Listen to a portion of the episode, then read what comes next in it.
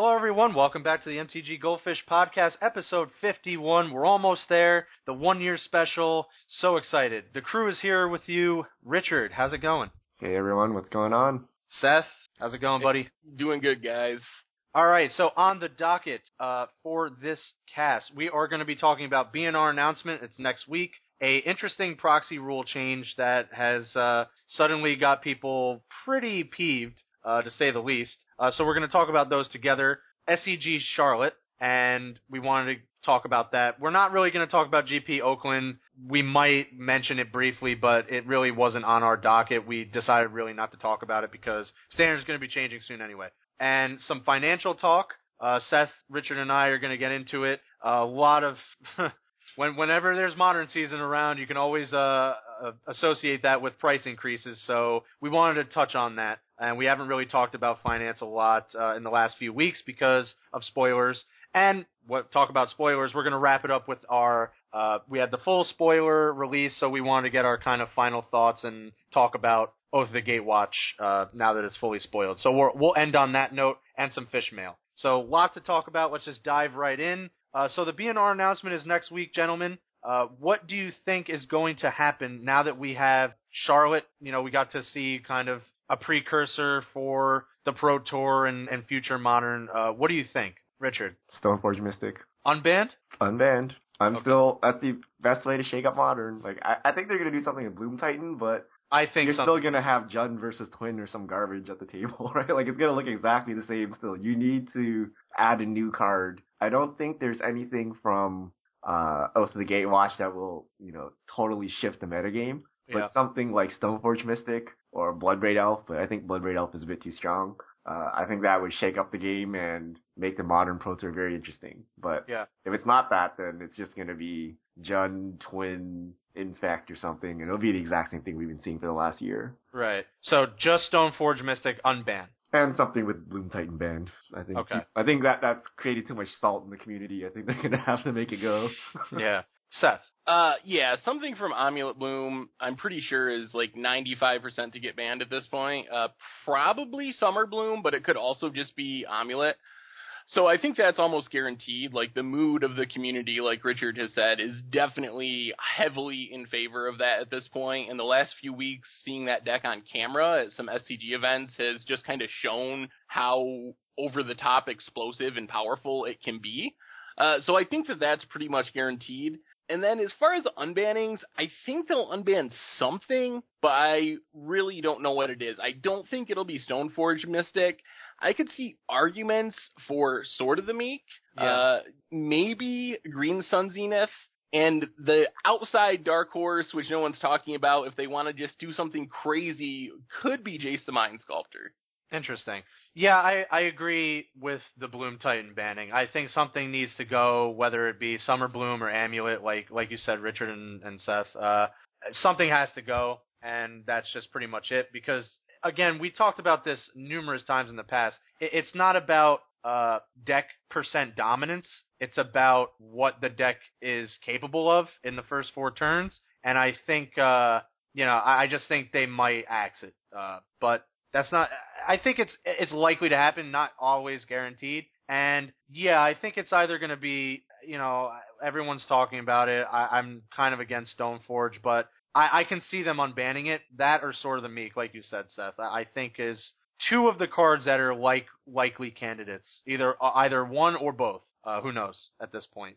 Uh, but yeah, I, I'm I'm pretty confident in in what you guys said as well. Um, I wanted to say too, the people have been talking about Eldrazi Temple getting banned, and to me, that sounds like insanity. I don't know how you.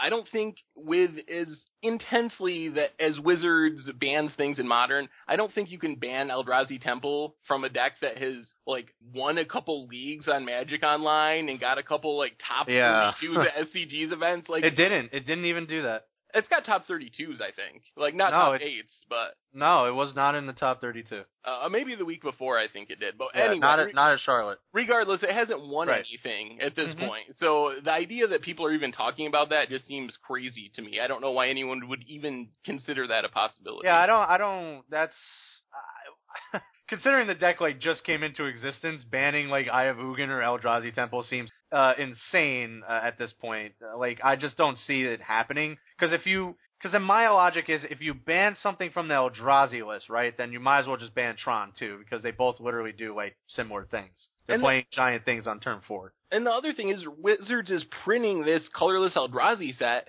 and I think they want it to make a splash at the Pro Tour. Like, they don't get a standard Pro Tour to show off the new set, so they want to see Thought-Knot Seer or something, like, come down on turn two in Modern at the Pro Tour, because that's going to be great for them selling their new set. So I think the odds of them banning something related to Eldrazi right now is just, like, zero. They're not, they want Eldrazi to be big at this Pro Yeah, Tour. yeah, yeah.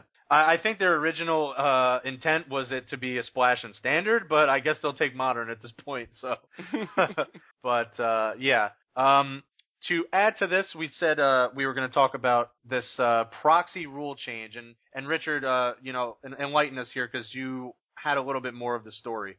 Yeah, I, I read Reddit this morning. Okay. So there you go. I did it. basically a I got uh, the through the grapevine.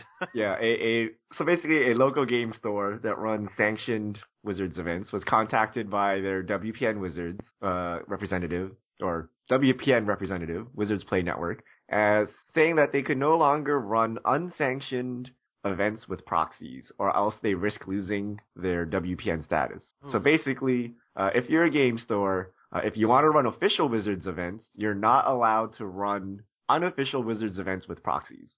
So a lot of people are up in arms about this, thinking, you know, why is Wizards doing this? How are we going to afford to play Vintage? You know, they're unsanctioned. Why do they even care? And uh, it seems like it's more than an unsubstantiated rumor because we've had other people in the thread say, yeah, this happened to my local game store a couple of months ago, uh, and things like that. So that that is the news, and currently everyone in the community is kind of up in arms about this, uh, wondering why Wizards is, you know, doing something that is not harming anyone. Yeah.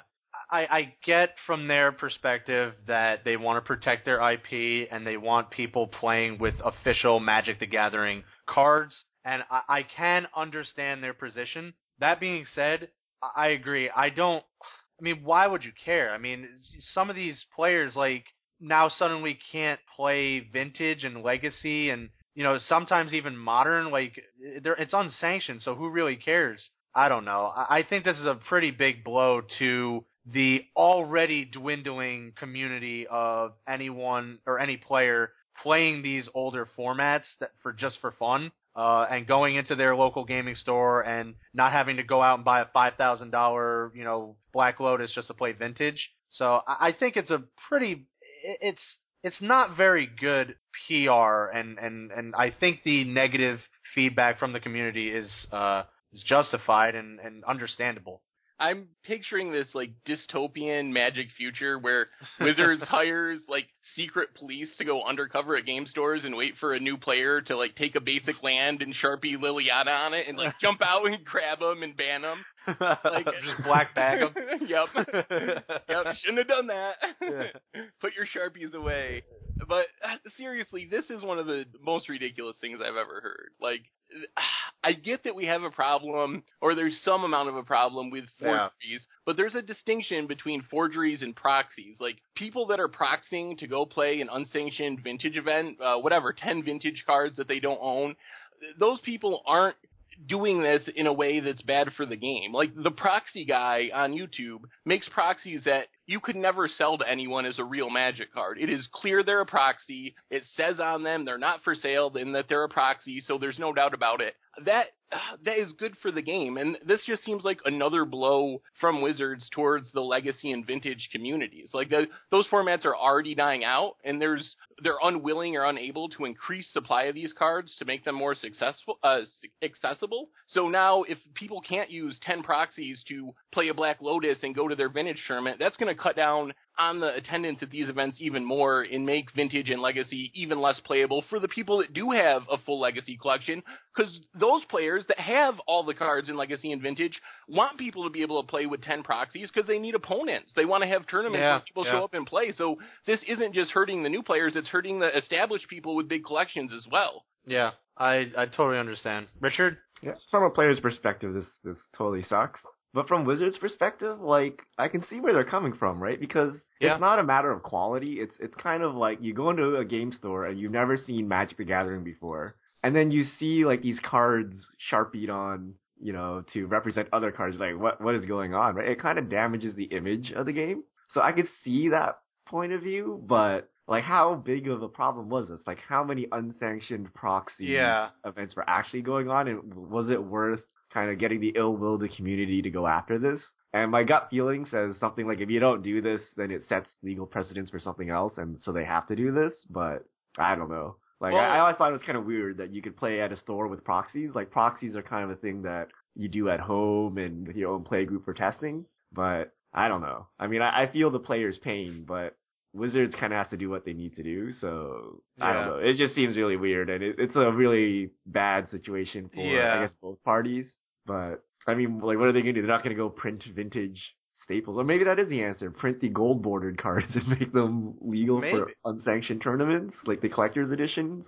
Maybe then that's doesn't that, get like- away from this. Yeah, maybe, but doesn't that like totally destroy some of these uh uh the values of some cards? I I mean, not that it would, not that you know, maybe you just go ahead and do it, and that's the only way people will be able to play anyway. So you kind of have to take that as it comes. But you're right, Richard. I mean, now like how big of an issue was it? Do like I can see it from both sides. Like how many of these tournaments were getting sanctioned or uh you know even held in even a non-sanctioned format for them to even want to do this from Wizards standpoint. Like I don't know if they really need to provide a solution from their end. So I can see both sides. Uh, Well, in if it's about protecting their IP, I don't understand. I was telling you guys this story earlier. There's someone in my local area that every month posts an ad on Craigslist Yeah. selling forgeries from China as proxies of Power 9 cards and dual lands. And every month, because I'm worried these are going to get into collections that I buy and it's going to be a big hassle, I report it to Wizards. And the next month, the guy posts the ad again. It stays up. Nothing happens. So if they're so worried about protecting their IP that they're going to crack down on uh, Marcel releasing different art for the cube on Magic Online, or people playing 10 proxy vintage unsanctioned at their local game store, you would think they would do something about people that are blatantly selling fake cards in the United States to people in their community, and I just don't see that happening. At least in that's my personal like experience with this stuff. Maybe they're doing it in some areas, and I just don't see it. But I've been reporting the same guy for six months, and the next month the ad keeps coming back up. So they apparently aren't policing it too well. Maybe it's like drugs. They're just keeping him around and trying to get his supplier. it's like don't go after the dealer, go after the supplier. I guess that. guess that one thing is a lot easier than the other. Like you have a WPN relationship with the store, so it's much easier to quote unquote threaten them than to like track down some guy in an alley somewhere like selling Yeah. proxies and like, Yeah. hey, stop selling proxies, because then you gotta like go through the police and stuff, right?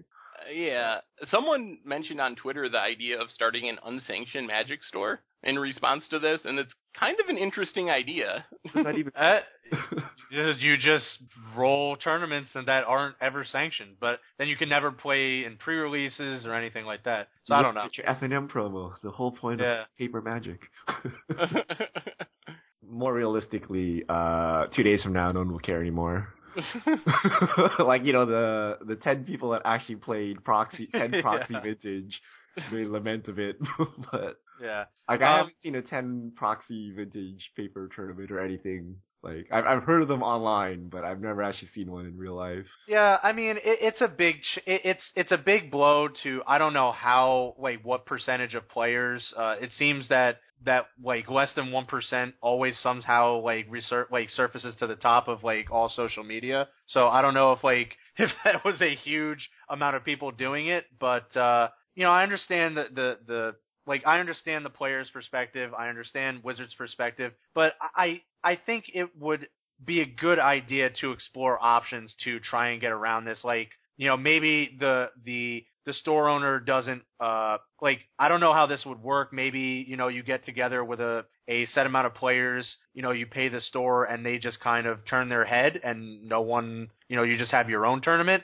or you go and, you know, maybe as an option go to these uh, you know, Seth and I discussed uh, the like the American Legion where you know you rent out a space and or you know at a school or something and you just go do your do your thing. I mean, I I don't think it should stop you from doing it if you like to do it. That's my like kind of final thing on it. Uh, I don't know. Uh, I I never played like Proxy Vintage or, or Legacy or anything like that, so uh, unfortunately I can't sympathize, but I do empathize and, and understand where people are coming from. So uh, any any last thoughts on that or okay? Let's let's move on to uh, Charlotte and uh, this will be a nice segue into the finance talk that we wanted to talk about. So Brian Huffman took it down the SCG Modern Open uh, Charlotte with Jund, taking down Goryo's Vengeance, and uh, basically spawned a huge discussion for like a couple of days about Pithing Needle. In case any of you haven't seen it, recommend going to look at it for yourself. But to briefly describe it, it was a technicality loss on naming the wrong Borborygmos on a pithing needle and losing the, the match. So uh, I think this is a good reminder to know your cards, know uh, what's going on. But uh, I, I can understand the argument for and against these judges ruling uh, in this way. The commentary was great. Uh, very good uh, job by Chris VanMeter and the Boz. Uh, well done. And I thought it was very compelling. Really good to listen to those uh, to those guys uh, commentary commentating this event. And overall, the the event was really good. You saw a really good, diverse meta, a lot of different decks in the top 32. So, what do you guys think? Uh, Richard, did you get to watch any of it? I watched Zero Magic. I don't know what you guys are doing, but it was playoff football, man. Yeah, I know. I, uh, how am I supposed to watch any of those? I, I, I watched I watched my Chiefs and that was it. Like I and just rooting for specific teams to lose or not lose for the next round. But uh yeah, playoff football Good. was great. I got I got a question for you guys. Uh, since you both watch football and Magic, which is worse? Is it worse to lose the finals of an SCG Open because you get sort of technicality rule lawyered out of the game with Pithing Needle, or you, you lose because your team misses a 27 yard field goal as time expires? Which which is worse? 27 yard field goal. I can tell you if you're the kicker, man. Damn. His house his house must have gotten egged or something. All dump doors, sack. Dump game, sack for sure. balls gone down the drain Yeah. because Oh man. laces were in.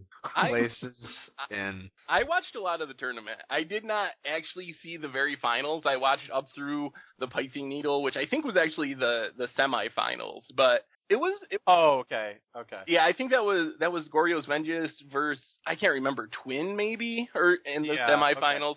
But it was a good tournament, and there were some sweet decks. The black white token deck from Josh Cho was uh, fairly innovative.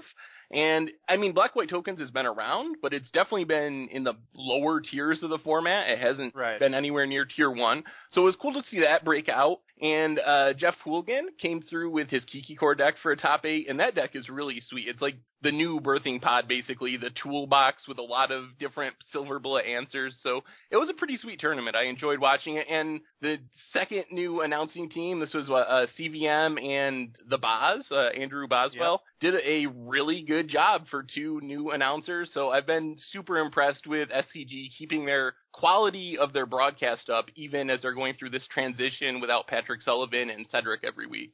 Yeah, I, I, I totally agree. Um, in terms of you know a, a diverse 32, uh, it's it's suddenly now interesting to have all these calls of ban uh, Bloom Titan when it did not top eight. Uh, even more interesting that people were calling for this uh, Eldrazi ban when that didn't show up in the top 32 either. I'm I'm assuming you know those those decks obviously missed this time, but I don't know. I mean, it's not like those decks are going away. Like it, it's not like they're again. We talk about the percentage dominance where they're not winning every single tournament. It's just the things that they're able to do. So I don't know. Uh, it's the Dream Crush deck, right? Like round three, you sit down, you play, Yeah. uh, you know, your plan, your opponent plays land go, you play land, and then they just win the game. and Yeah. then you're out of the tournament, and you're like, what? And then they they fall out later because they didn't get their nut draw. But it's, Right. it's just like that. You know, it's the the turn zero, turn one, turn two kills. Like they just knock people out of tournaments, and people feel really really salty because they didn't get their fair shot of playing a game but you know you can't really do anything other than dodge the matchups, and you have no control Yeah. for that, right? So even if the deck doesn't show up, it, it has its presence, right? Like it it affected the top 32 by knocking Yeah. other people out of the tournament. Yeah. Same thing with the Eldrazi list. I mean, same thing with Tron sometimes. I mean, Ali Aintrazi mulligans down to four, and gets a turn four Ugin. So okay, and he, and he won. I mean, it was like legitimately a straight up win. Uh, literally nothing Jeff Hoogland could do about it. What- Uh, so What about the the Griselbrand or Goryo's Vengeance deck? Like, does that fall into the same category for you guys as Amulet Bloom, or is it uh, too inconsistent to really be a ban target? Because it, it can do I the think- same kill on turn two, but it doesn't happen as often. I don't think. Yeah.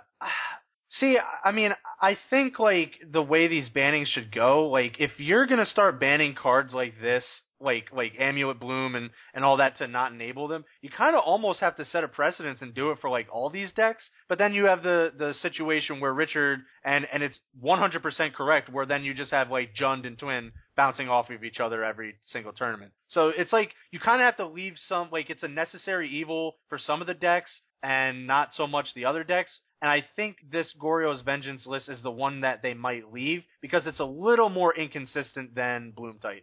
Well, the problem with Bloom Titan is it can attack you from multiple angles, right? If it doesn't Right. turn two kill you, it can sit there on turn eight and kill you as well, right? It can sit there and grind you out with like six Primeval Titans and you can't do anything about it if you don't have the right graveyard hate or the right, you know, cards to deal Right. with it. So I think it's that multiple attack angle which, you know, is is really bad. It's like having a I don't know, like a blue black control deck that can somehow kill you on turn two with some nut draws, but otherwise they're fine with just grinding out the game, and most decks can't deal with it. I- I think that's the problem with Bloom Titan. Whereas I think Yeah. Goryo's Vengeance, it's a combo deck. You stop the combo, you're good. They're not going to get to like 10 mana and, you know, hard cast their stuff, right? It's not, yeah. that's not how it works. But getting to 6 mana and just casting Primeval Titan, you know, getting a Mortuary Mire and, and something else, like, you can just do this forever. And unless you have Right. ways to exile everything, you're, you're not going to win. Exactly. You have a great point, Richard. It's like if it's not the Bloom Titan, it's the Hive Mind and a you know it's one of the packs, and you lose anyway. It's, it's so you're right. It has a multiple you know point of attack, whereas it's just like any other combo deck, the Goryo's Vengeance deck. You you you stu- disrupt the combo, you're going to be pretty much good. I Uh, I do want to point go ahead, out though that I tweeted this a few days ago, but I think that unless Wizards print some sort of force of will like card, we're just going to be in this position again next year and the year after that. Like people are going to keep making turn two combo decks. The modern format is big enough and has a large enough card pool and new cards are being added that people are going to keep figuring out ways to break the format. Like Amulet Bloom was a horrible bulk rare for a long time, and people eventually figured out how to break that card. So we're Yeah. going to keep having these decks until Wizards print some sort of safety valve card that answers these decks. And a Force of Will answers Goryo's Vengeance and Bloom Titan and like any other turn two combo deck that's going to come up. I'm not saying it should be literal Force of Will because that might make Twin too good, but some sort of like powerful safety valve card that you can any deck can play or most decks can play to stop these decks. Like that's the long term solution, or else we're just going to have to keep banning whatever new broken combo people figure out uh, next year and the year after that and the year after that. yeah, yeah, absolutely. Um, any kind of last minute things on that? Because uh, this pretty much segues right into our financial talk. Well, I just want to say I wouldn't if if I was playing someone and I was playing a deck with Borgamos enraged and they pithing needled and said Borgamos, I'm not going to call a judge and say, "Hey, I don't think they named the right card." Like What if you're playing for like, I don't know, $5,000 and the chance Yeah, what if there's like yeah a lot of money the on the line? Uh, honestly, me personally, I just I don't know if I would be able to sleep that night. I because I know what my opponent's Yeah. intent was. I if my opponent uh played a pithing needle on Splinter Twin and didn't say Deceiver Exarch, which is what you would need to name to stop the combo, I would have no problem with that. That's a misplay and not understanding the game. For me, this situation seems Yeah. really like a technicality and borderline on like rules lawyering to try to sneak out a win. And I just wouldn't it's, Yeah. it's exactly, with it's that like when you personally. Cavern of Souls and you name the wrong creature type because you don't know what your creatures are. It's like no, I don't. I, it's I your cards, it's a right? You should know exactly No, how I- they work. I, I'm with set this one. I don't think it's just like that. I think it's a little different. Like it, it's not just naming a creature type; it's naming a specific card, and the two of you are sitting down. You have each other. It's it's even worse because you have each other's deck list. So actually, that argument can go both ways. It's even worse that because you actually know which one it is. But I, think I'm I, sometimes maybe it's just me. I don't know. Maybe if there's a lot of money on the line, I don't know what I would do but I would try to be like as good of an opponent as I could, and I think I would understand that he's naming the Bori Borgamos in my deck and that's the one he's naming. Well, I mean, So we, I don't know if I would- know what he really meant. That's not question. 99 The question I- is, would you use of that people knew what he was saying. advantage and take, you know, take advantage of it? I don't know. I don't. I don't know if I would want to win on a technicality. Given that these are, you know, quote unquote pro players at, you know, the top eight of something, right? Like if you tap mana wrong or if you, you know, forgot to cast something before declare attackers, would you let them take it back? I think to it, me, I think it's it kind of like this, right? Like if it's F and M, yeah, we take it back, right? But if we're playing high stakes Magic, like Yeah. it's your problem, right? Like part of Magic is being sharp for 12 hours straight. That's how you win an SCG. Yeah, right? I guess it would just soil the win for me a little bit. It really would. I I, I don't like to win like that. Hey, if you're the Seahawks, would you take a 27 yard shank? I take it as a win. Yeah, but I mean, no? they took it. They, of course, they did. But yeah, That's uh, kind of the same thing, right? Like it's in the bag. It's like a chip shot. yeah. Uh, I don't know. happens. And and just to be clear, I don't think uh, I think it was Bob Hang, whatever you say his name. I don't think he did anything wrong, like per No. se. But me, I so I'm not saying he did anything wrong. He was perfectly within his rights to do that. I'm just saying that me personally, with my personality, I wouldn't feel comfortable doing that. So he didn't do anything wrong, but I wouldn't. I wouldn't feel comfortable doing that if I- I was in that situation. Yeah, I'm a very competitive person, so I think it would be, I guess, a like a. You're right, Richard. Like, how high are their stakes? Like, maybe at an SCG final, I don't know, but if it was like a Pro Tour win on the line, all the accolades, all that, I think I would call the judge.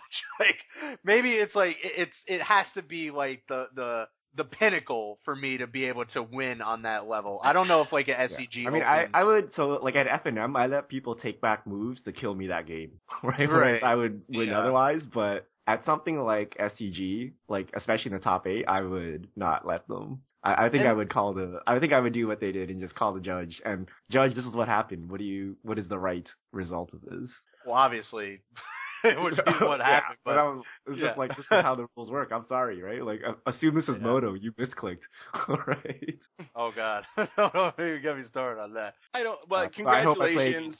in the finals Yeah. of the Pro Tour. So that when I make my inevitable blunder, he lets me take back commentary. Oh, is he giving him a take back?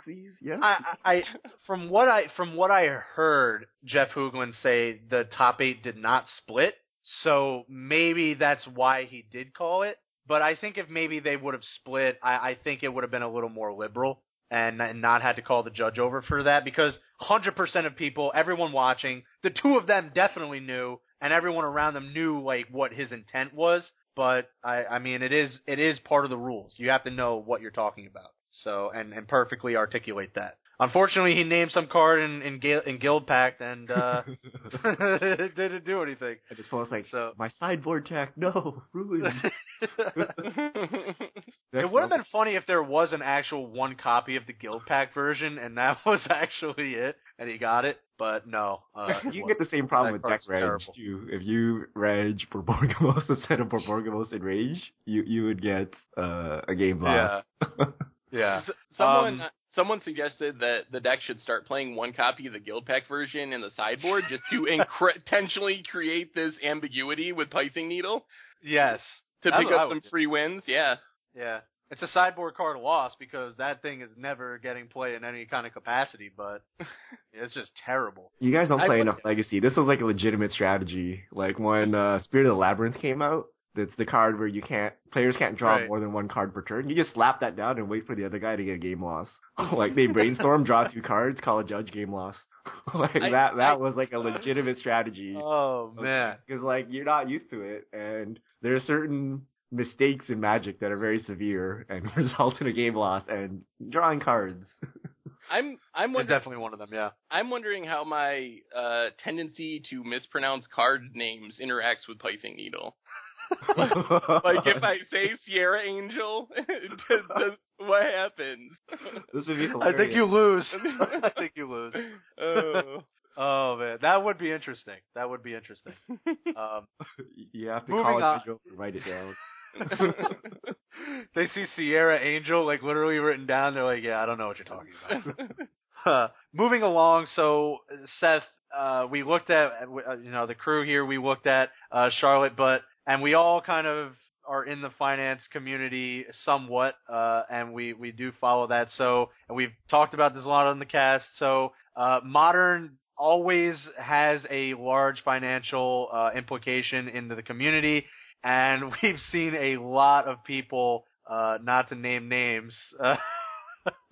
Uh, get upset. No, but like legitly and understandably get upset about all these recent price increases, uh, drastic price increases, uh, I should add. And I think it, it's good that we should talk about this a little bit because you know we could talk about this a lot over social media. We we have talked about this in the past. We've talked about this like a lot. So I just want to be able to touch on this again. And for a lot of people, it, it brings a lot of bad taste into players' mouths when suddenly these cards are now twenty dollars extra than you know they should have been, or not maybe not should have been, but they were. You know, Eye of Ugin, Eldrazi Temple, uh, all these cards. So I just want to get like your overall thoughts on this, and and I really want to discuss this with both of you.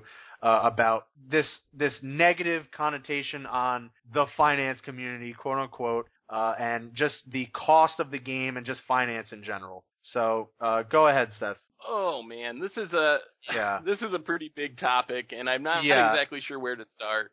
Uh, so we've seen a lot of price increases recently, and it's understandable that people would be upset when a card suddenly doubles in price, uh, seemingly out of nowhere.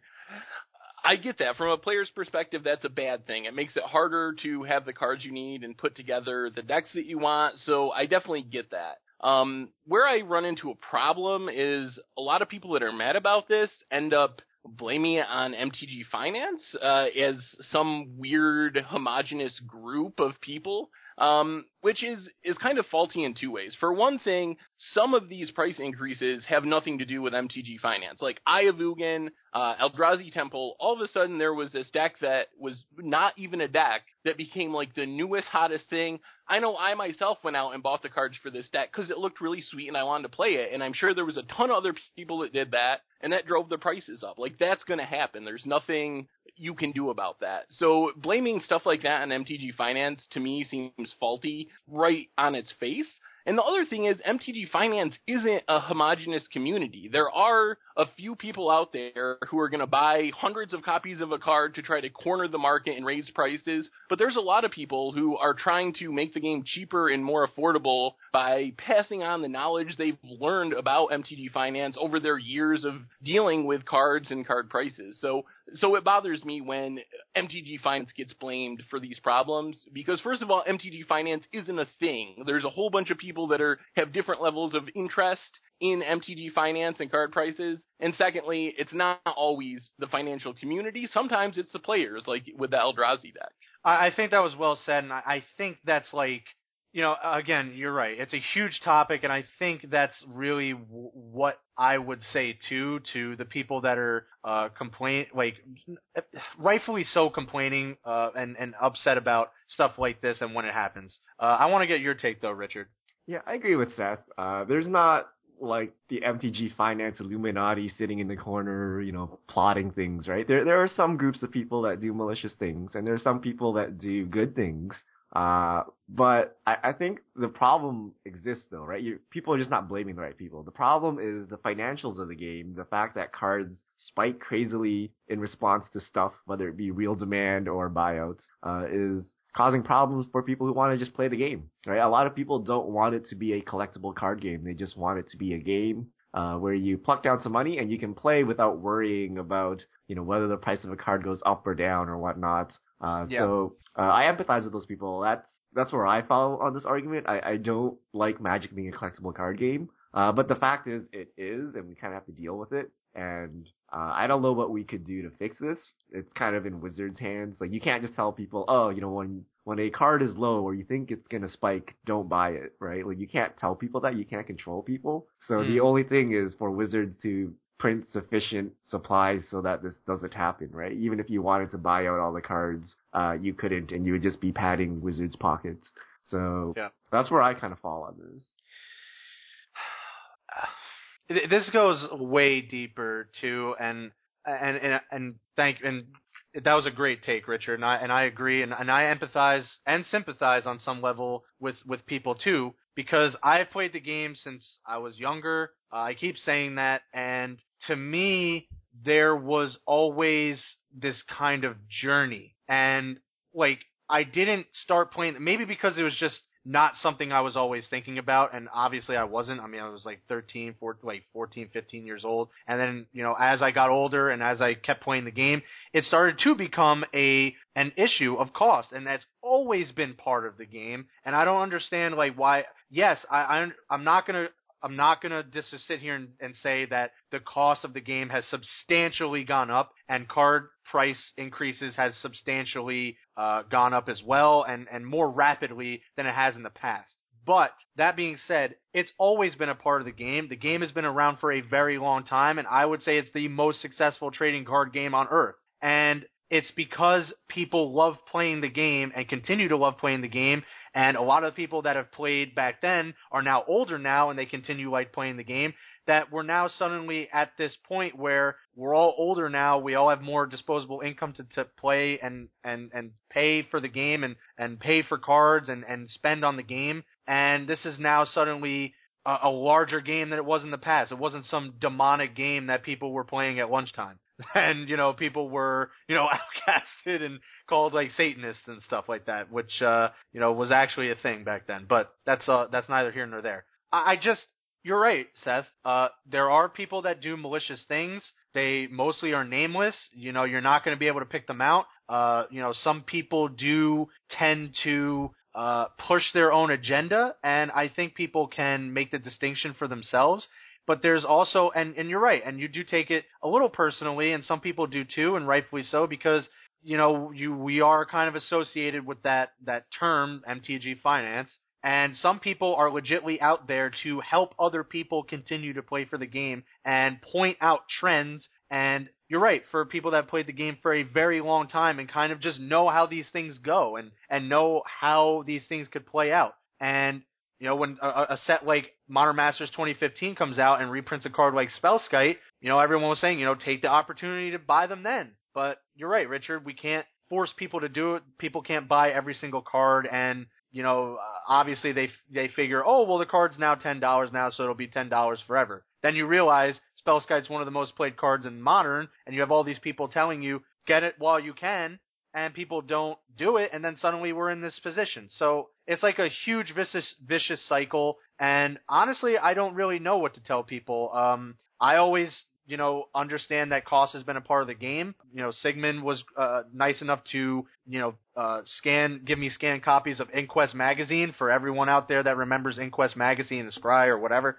And that was our price guide. Like, there was no like TCG player and all these different options and, and finance sites and finance people and just people in general that had a huge interest in this side of the game uh, to tell you that oh yeah don't buy uh, Spiritmonger at fifteen dollars. You're you know it won't be in standard forever. If you want to play Magic and you want to play Spiritmonger you paid the money.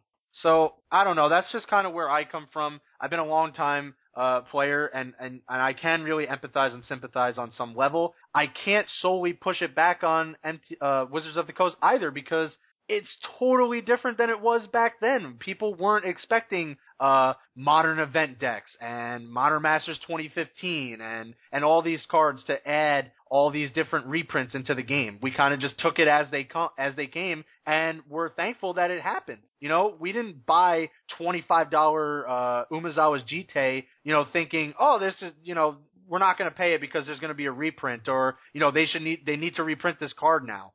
You know, it, it just wasn't. It was just a different thing back then, and and in some ways it's a lot better now than it was uh, has been. But does can it improve? Absolutely. I I think that when it comes down to it, um, unless you are independently wealthy to the, or make enough money to the point where you just really don't care, like there's really Yeah. no difference between a thirty dollar Eye of Ugin and a five dollar Eye of Ugin to you, you can buy it anyway. If you're not in the small percentage of Magic players that are in that position, I really think you have two choices. One is you play casually, uh, because these price spikes really don't affect that. You can play EDH, play on your kitchen table, Yeah. but if you want to play competitively and you are on some type of budget, you don't have enough money to just buy any card you want, you basically have to even if you don't want to be, involve yourself to some small percentage with MTG Finance. Like that is how you are able to maintain a competitive collection and play tournaments. You have to spend some small percentage of your magic time uh, paying attention to articles and different things, uh,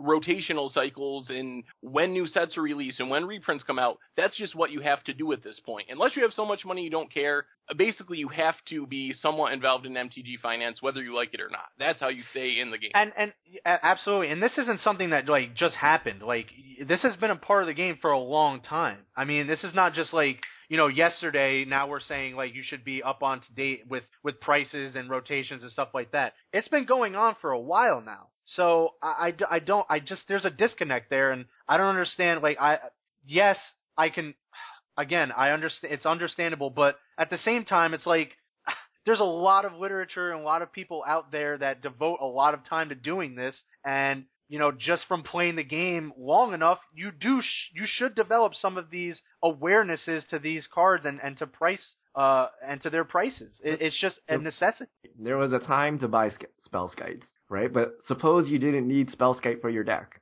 right? right? You would have still need to, you know, forked over forty dollars, eighty dollars for a playset of Spellskites just to sit there, so that you know today when you wanted to play Spellskite deck, you can actually play it.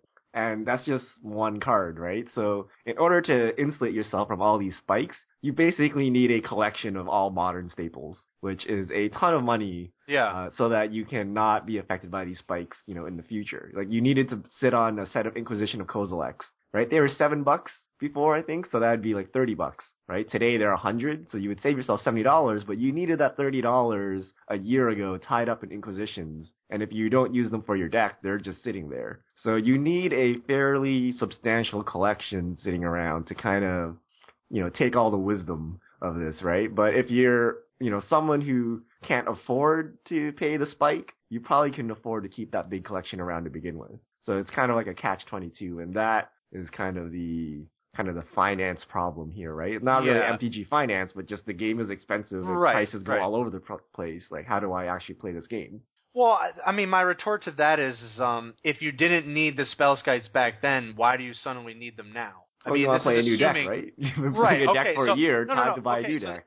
Right, so that's what I wanted. So, th- so then suddenly, so who's really complaining? So then who's, or not really complaining, but who's really upset here? The people that want to play the hottest deck in modern, the deck, the the person that wants to have five or ten modern decks. Like, who's really getting affected here? Because for me, ten dollar uh Inquisition of Kozilek or $25 Inquisition of Kozilek or even $50 Inquisition of Kozilek doesn't affect me. I have my one modern deck, I have affinity, and on the flip side, I don't care if my deck is worth $1,000 or $200 because I have the deck that I play. So is it for the people that are just, they feel the need that they have uh, an entitlement to play whatever deck they want in modern? And is that, you know, where the argument is now coming from? Do we feel that every deck at all times to every player should be accessible or only some cards or all cards? So that's I'm I'm now getting mixed up into that because if someone wants to play modern, it should be similar to legacy. How many legacy decks do you own, Richard, or, or the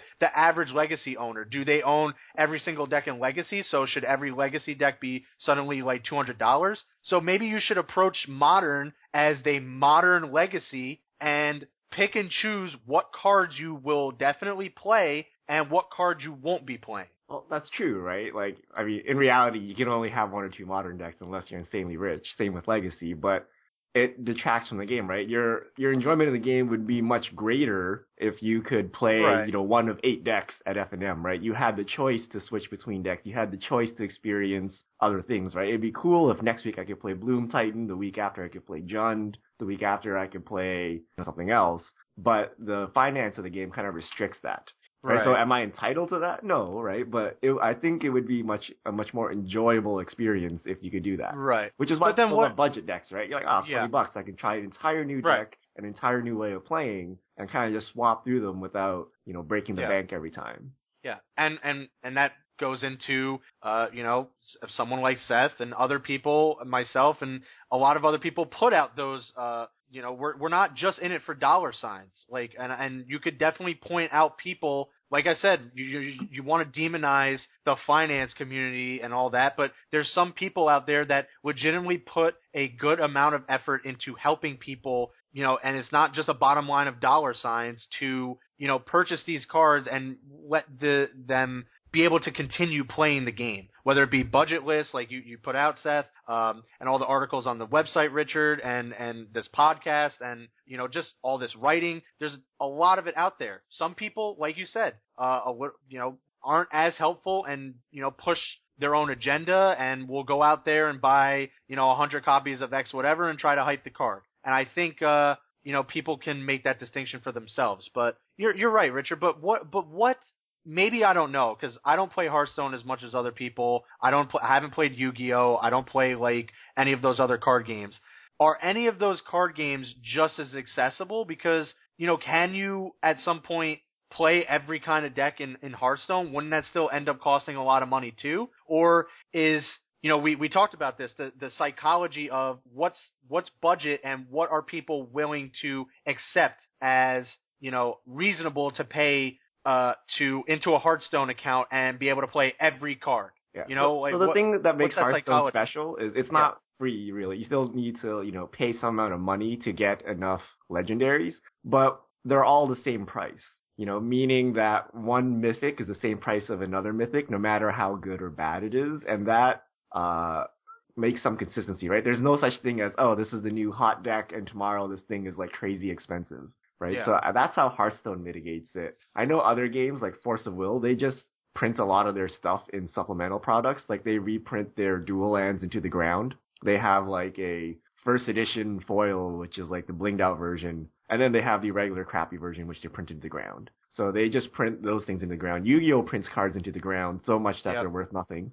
Uh, that in itself causes a problem. So there there are ways around it, but Magic stance is it's a collectible, tradable card game or whatever. Yeah. Meaning your cards must maintain value, and because they maintain value and there is a randomness, i.e., opening booster packs, uh, things will spike up and down, right? And that's kind of just the model that Wizards has taken, and they're kind of trying to control the spikes with reprintings, but they'll always happen, right? And that's Yeah. that's part of the always appeal, has right? happened. The appeal is opening a pack of Modern Masters and opening a foil Goyf, right? They they want that, right? There is some Yeah. appeal to that, but to get that to work, you need a five hundred dollar card, Yeah. right? So that's just kind of how Magic is, and that's the direction Wizards has decided to go. Yeah. But I don't know. It, it, causes problems, but you know, back to our original point, to blame it on one group of people is a bit ambitious. I, I don't think that's how it works. Uh, but yeah. you know, there there is some kind of problem with the price of the game, right? Whether we've lived with it the entire time or we've accepted it or not, it, it's still an expensive game, right? Absolutely. And it's way more expensive than it used to be. I, I can definitely accept that as well. Uh, but it, it, cost has always been a part of the game. And, and you said it, uh, very great points, Richard. And, uh, is there room for improvement? Absolutely. Can they somehow work in more reprints and, and maybe not more reprints, but just smarter reprints, like leaving out Inquisition of Kozilek in Modern Masters 2015 probably wouldn't have destroyed or, uh, you know, pushed the EV of a box too high that it would have been egregious. You know, it's just little things like that that suddenly now is causing an issue. And are you going to be able to stop all of it? No, you can't stop every single fire, but can you mitigate a lot of them by, you know, having smarter reprints and, and making sure to include some of them into a higher volume print run? Absolutely you can. Um, Because, um, I don't know, uh, they, they talked about having more aggressive reprints in these. I'm pretty sure Maro said this. I don't know who exactly said this. I've seen the statement that they're going to have more aggressive reprints in these two block cadences. One set or one block, this, this new cadence has come and gone and there weren't really any high impactful reprints, uh, in there. So, I don't know if they even should do it uh, that way. I I'm not for the put high uh, high powered modern cards into standard. Um, I'm really enjoyed what you said, uh, Seth, and uh, something that we've really talked about on this cast is utilize the supplemental product that you already have in Commander and stuff like that that are high volume uh, print runs to mitigate some of this stuff. Yeah, I, I definitely agree with that. And I just had two quick points on things we were talking about. One is if you are the kind of player who wants to cycle through a bunch of decks, do yourself a favor and check out Magic Online. It is super cheap and efficient to switch from one deck to another without losing much value. So if you're trying to figure out what deck you want to build in the paper world, it's a great place to invest a few hundred dollars and be able to cycle through every tier deck in Modern, basically, without losing much value and figure out which one you want to build as, like, your inf- affinity deck, Chaz, your one Modern deck that you're going to have for always and forever to play in the paper world. So consider that as an option. And as, as far as Inquisition of Kozilek being $30, we have to remember too that in some ways this is good for Wizards. Like, they have competing factors that they need to balance. Like, on one hand, having a pissed off player base isn't necessarily good for Wizards. On the other hand, at 30 bucks, they can take any crappy set and put Inquisition yeah. of Kozilek in there and sell a million boxes. So, so like they have to weigh these two things and yeah. not let the player base get too pissed off, but still they want to take advantage of these high price cards because it's great for them to sell sealed product. Yeah, reprint equity. That, I mean, we always go back to that. Um, but yeah, I mean, it's I, I, I understand there's a lot of negative, uh, you know, views on this, and a lot of people are upset, and, and, and understandably, seems like we, you know, go through these ebbs and flows where, you know, things are okay, and then you have stuff like this. But, you know, modern is cyclical, like it's seasonal, like this stuff happens. It was coming down the pipeline like six months ago when you had Modern Masters just coming out, and you were able to pick up some of these cards on the cheap. If you you're right, Richard. Maybe you can't buy every single card, but if if it was a card that you had an inclination that you were going to play at some point, maybe not at that juncture, but sometime in the future, you should have grabbed them and maybe you know start stockpiling yourself a little you know collection of modern or yeah, you you go about it that you you stick to a couple very strict couple of decks and that's it. I mean, unless you're like a huge tournament GP grinder or pro tour invited to the pro tour every single year, I mean, what are you really what do you need all these modern decks for for FNM? Like I can take my affinity deck to an FNM and be competitive in any single FNM that I want. So I, I mean, even even a larger tournament. Uh, so there are competitive decks that you can s- buy and sit on and enjoy and play modern, and you don't have to care where you know thirty-five dollar Inquisitions or sixty dollar Auriok champions and stuff like that. You really, literally don't get affected by that. Is it the most ideal? Probably not. Is it the most fun? Maybe not. But you have a deck that you can go and say, hey, you know what? I'm getting my value out of this deck. I get to play modern anytime I want. And really, isn't that what it comes down to? So I don't know. I mean, you, I, I would love for these people to tell me, like, what is it really that is the, the huge issue here? because I was never, you know, gr- when I was playing the game growing up, I was never able to easily jump from deck to deck to deck.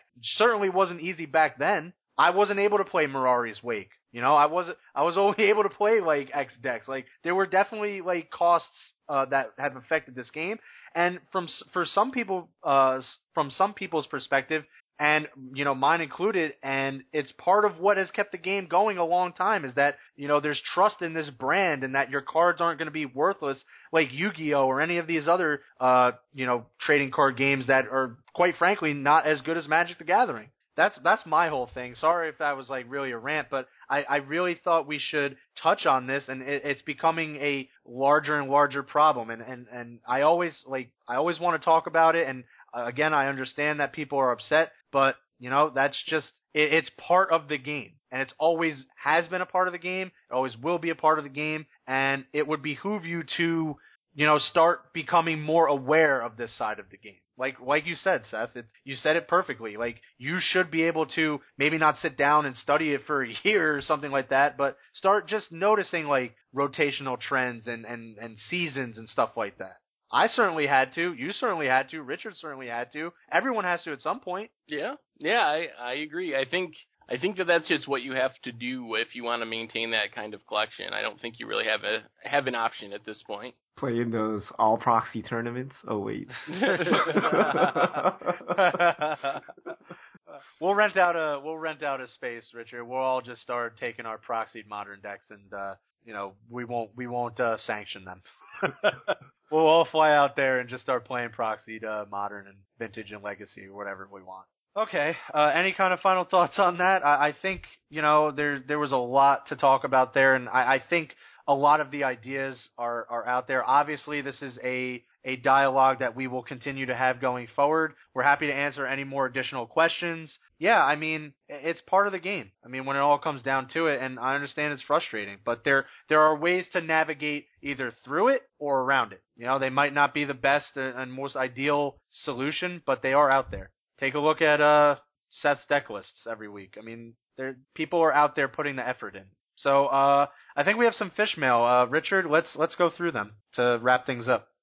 Uh, all right. Let me pull up the fish mail here.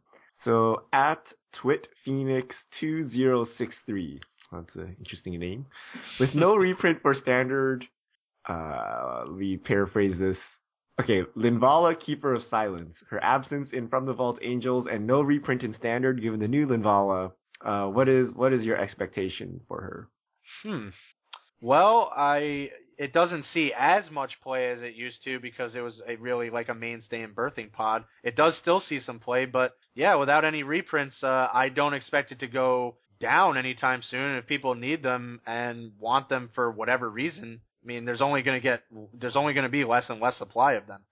Yeah, I don't think it's the type of card that's uh, likely to undergo a huge spike um, at this point but I wouldn't expect it to drop in value either. So if you're looking to get a couple copies that you need for a deck or something, I think you're safe to do that. But as far as uh, trying to invest in it and expecting it to spike up to seventy dollars or something, uh, it doesn't really seem to be that type of card. It just doesn't have a place in the format anymore as much as it did because not only is it not in Birthing Pod, but it no longer is shutting down a lot of the creatures from Birthing Pod decks. Uh, just it doesn't fight the format the way it used to.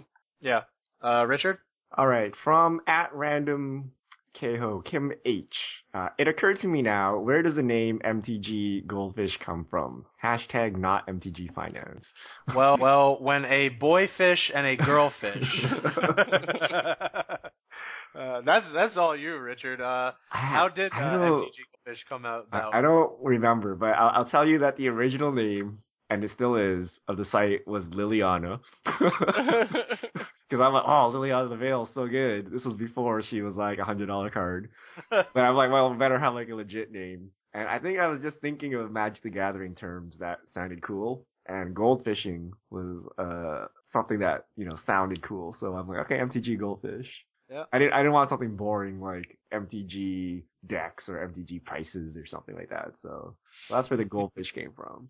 Gotcha. Well done. Yeah, it's a good name. Uh, from at downgrab underscore fair, William B. Do you think Tango Lands will copy what Innistrad Block did with Buddy Lands and have uh, UR, GP, UG, WR? Okay, so basically the enemies uh, in Shadows over Innistrad. Um. So more first off, first off, don't call them Tango Lands. Um, yes, please. Any anything but that. Um, I I have no idea honestly. I think there's a reasonable chance that it is an unfinished cycle, uh, which is how the Innistrad yeah. sort of, or not the Innistrad lands, uh, the uh, Scars lands were. Um, yes. I guess there's a chance that they show up in Innistrad, but I'm leaning towards it just being a five card cycle at this point, and maybe years down the road they finish it and uh, return to return to Battle for Zendikars. the final return return Battle for Zendikar. No, I, I I think you're right. I it would be interesting if they finish the cycle in Innistrad. Uh, I know they are you know, a lot, there's a lot of speculation that the storyline is kind of spilling over, so I don't know how that's going to work, but um, it would be interesting if that was the Innistrad land cycle uh, instead of the the old um, the check lands. Although I would love the check lands, uh, I think that would be a a better land cycle to have uh, reprinted again, and because it just makes sense with the tank. Uh, the oh my god, yes. battle the battle land, the BFZ land. Uh, so they so. they absolutely need to do it because the Scars of Mirrodin lands like drive me crazy. The fast lands where they're only available for certain colors. Yeah. Like hurts me so much whenever I try to build a modern mana base. So they they better put the rest of the battle lands and Shadows over Innistrad. Plus they said something about, you know, no incomplete cycles, right? I don't know. They have a lot of them then that they need to uh, go back and uh, revisit then. Uh, but yeah, I think we have one more. Yep, at Tom Sizzler, maybe I don't know if I'm pronouncing this right. Uh, so how should Wizards reprint modern cards? Between two modern masters, I counted about 60 playables generously. Uh, between two modern masters in four years. So in four years, they've reprinted 60 playables, quote unquote playables. What do you guys think?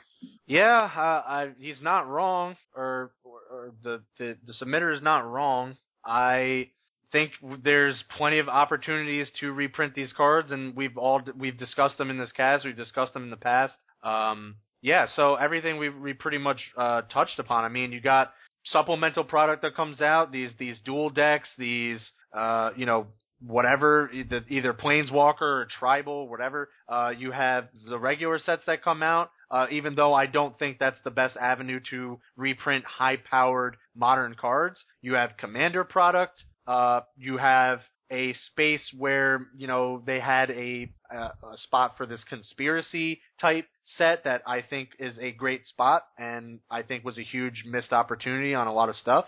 And I think they should just get smarter at reprinting stuff in Modern Masters. I mean, uh, we talked about this uh, set. They do a really good job at trying to balance the EV and not having it, you know, much higher than you know what is in there. And but but I think a couple of these cards, even at like the uncommon level, would be would be good, and maybe more downgrades are needed. Uh, so uh, you know, I think there's a lot of avenues to go.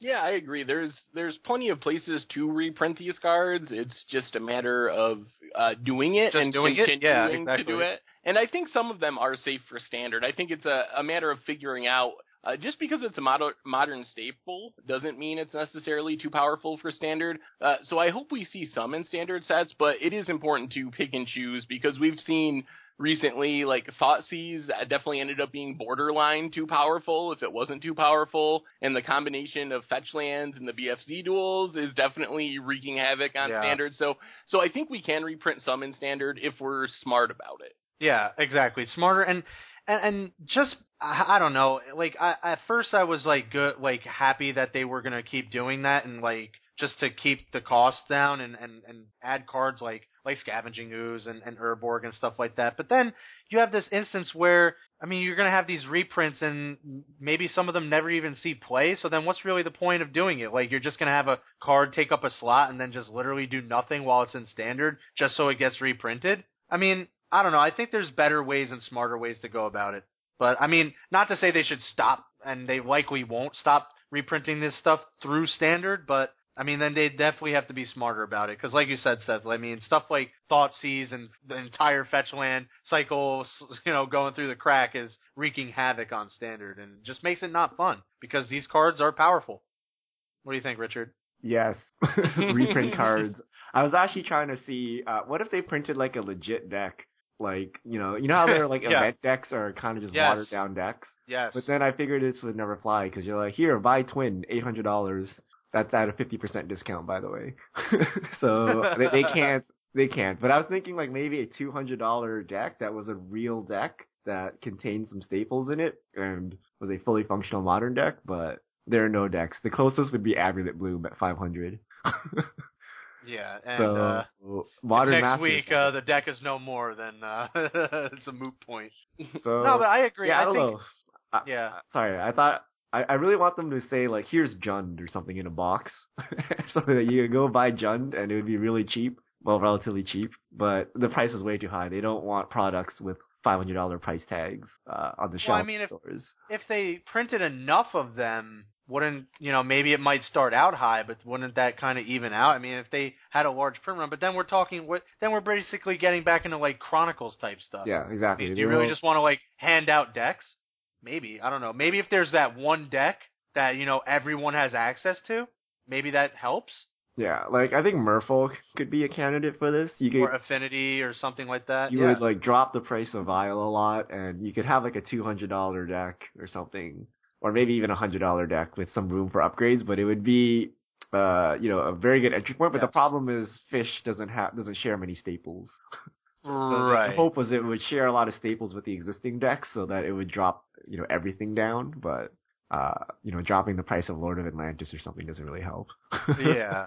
No, no. I I mean, you're you're right, but I think some you, you're onto something there, and and not having. I mean, we haven't had a, uh, an announcement yet, so I'm I'm assuming we're not going to get one. There's no modern event deck this this year, this coming year. So I mean, to not have that is I think is a a missed opportunity. Are we not getting? We haven't had one in a long time. Yeah, we haven't had one in a while. So, I, like I said, I mean, I think these are just missed opportunities, uh, and they just keep going by. And I think you're definitely onto something there, Richard. Whether it's maybe it's a a, a a you're right, a deck that has room for upgrade, or maybe it's just a list of just like a pack of cards. Like you know, they they had those uh those foil packs of like Alara Reborn or something like that. Maybe it's like a big box and you get one of like a certain amount of stuff, and then the year after it's something else. Just mo- modern deck builder toolkit, one thousand dollars. Yeah, comes with Yeah, comes with a playset of Goyfs, a playset of Snapcasters, I mean there you go. You print enough some of those, fetches, shocks, you're boom. good. I mean, even at a thousand dollars, I think uh, if you print enough of them, I think that would uh, force enough, uh, force feed enough uh, copies of cards into the wild.